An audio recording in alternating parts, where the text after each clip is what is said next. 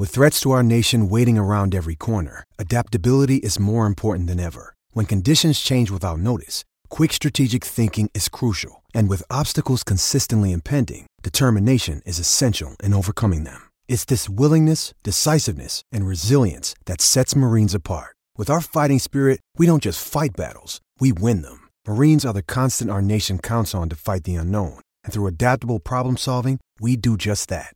Learn more at marines.com.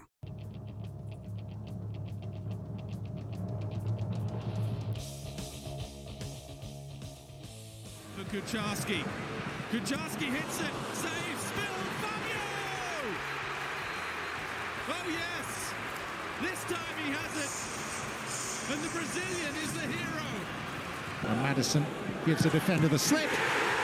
And Micky van de Ven takes the opportunity to register his first goal for Tottenham Hotspur. Here's Fiona Worts with a dink. It's an introductory goal for Fiona Worts. Welcome to Sydney FC. And Kalolo jabs it out for Moresche. Can they find the angle? The icing on the cake. Moresche scores, and Central Coast Mariners become just the second team in A-League Grand Final history to hit six of the best. Welcome to the global game for Paramount Plus. The A League is where stars are made. Every round, every game, live only on Paramount Plus. Here are your hosts, Alex Brosque and Simon Hill. Yes, hello again. We are back. The Global Game returns for a fifth series at our new time of 8 o'clock Eastern. I'm Simon Hill. Along with Alex Brosque, we'll be discussing all the big topics surrounding the beautiful game over the course of the coming season. And as the big kickoff approaches, we've got a packed show to kick things off.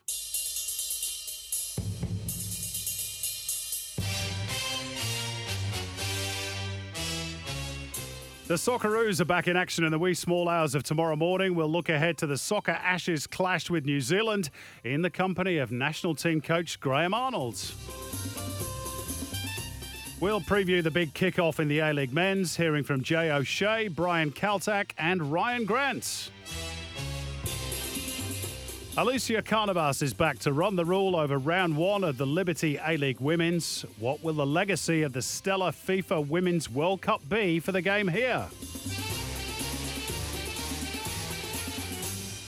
Spencer Prior returns to talk English Premier League with Ange's Tottenham's storming start, the main topic.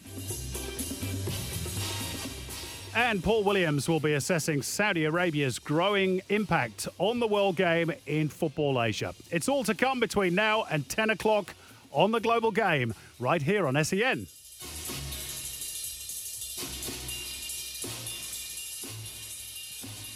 Yes, it's lovely to be back with you and lovely to be back in the company of the two Alexes, Messrs. Brosk and Molchanov. How was your off season, guys? Uh, quiet, quiet. It's good to have the football back uh, in the middle of the uh, the the win the win- Socceroos window at the moment. A League women starting last week. A League men starting this week. It's exciting. We're back at it. Mr. Molchanov. We've timed this nicely, haven't we? How are we going to fit this into two hours? I have no idea. There has been forward to it. so much happened since we last met.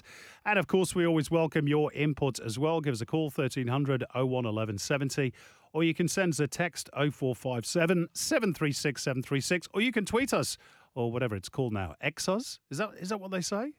yeah. You Exos? You excess. That used to mean something else. yeah. Anyway, at Global Game SEN is our handle, as the kids say. So if you're not following us yet at Global Game SEN, then please give us a follow. We got lots to come over the next couple of hours. Let's get right into it with Starter for Five.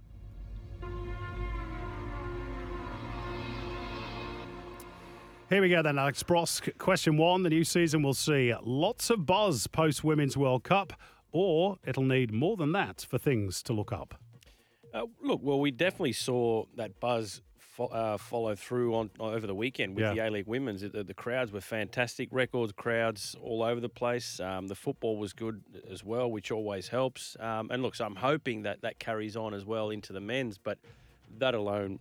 We know won't be enough. I mean, a, a lot more still needs to be done. That fan engagement, um, money spent on marketing the game and Mhm. letting people know that things are happening. There was still a lot of people that I spoke to that didn't know that the the derby was on on the weekend. You know, so we need to be still doing a lot more um, to ride that wave. But one or two things are starting to just happen, you sense. The new uh, venue at Western United, okay, it's not the big stadium that they promised, but it's a home at last, which has got to be better than playing at AAMI Park or GMHBA or various other places around the country.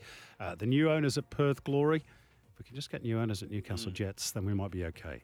Uh, question two, Alex Molchanoff. Graham Arnold and Ange Postecoglou's comments regarding funding for football. Let the politicians do their job, or no, we need more in football to open their gob. I think we've had long enough of trying to let the politicians do their job, haven't we? Uh, it hasn't borne much fruit for us. So the the more that Ange, particularly, I think with his profile now, can speak on these things.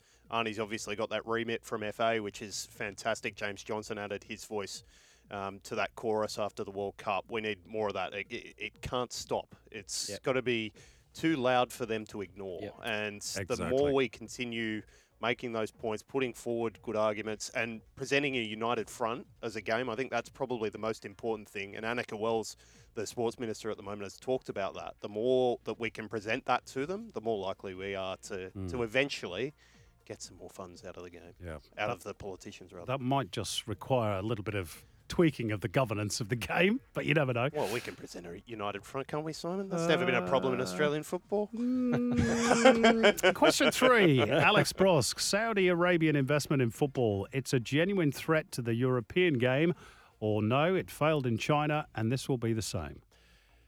It, look, it won't be the same in that. Um, th I, I- I think there's this, an endless, endless pit of money that Saudi have. So th- there will always be money that they're throwing at players. I just don't see it being a threat. I do see it similar in that it, it's, you know, the, these these leagues will always be for European players and the best players in the world. Somewhere they go to wind down their career. I think. I, I don't think it'll ever compete with uh, with European tournaments. Interesting. I actually take a slightly contrary view, and it's not because I necessarily want the Saudi league to be the most prominent league in world football, but you know, I remember 20, 25 years ago when the Premier League was all starting, and uh, you know, they threw an awful lot of money at it to try and boost its profile and sign overseas players, and it worked. Um, so, you know, they're within the rights to do it, I guess. We don't have to necessarily like it. Uh, question four, Alex Molchanoff. I've had my say on this already. Western United's new home venue. A great statement of their willingness to invest. Or no, it's not the stadium, so I'm not impressed. Well, we've got to take what we've got here, don't we? And Yeah. we, you know, it's a football-specific facility. Correct. It's in Melbourne. It's in the well, it's in the geographic location that Western want to dominate. And finally, with some roots down, hopefully they can go about filling that stadium. And then, I don't know, maybe one day expanding on it. We spoke about that off air before the show. Um, and if they do go down the route of eventually getting this big new um, stadium amongst the Wyndham City precinct, that's fantastic. But for the moment, absolutely, you've got to take that. It's a much better alternative than them playing games out of AAMI Park. I think even John Aloisi admitted that this week. Absolutely. They've got a home at last, which is a good thing. And uh, question five, Brosquey. Ange's Tottenham. The Aussie magician is going to win the Premier League crown. Oh, it's early days yet, mate. Calm down.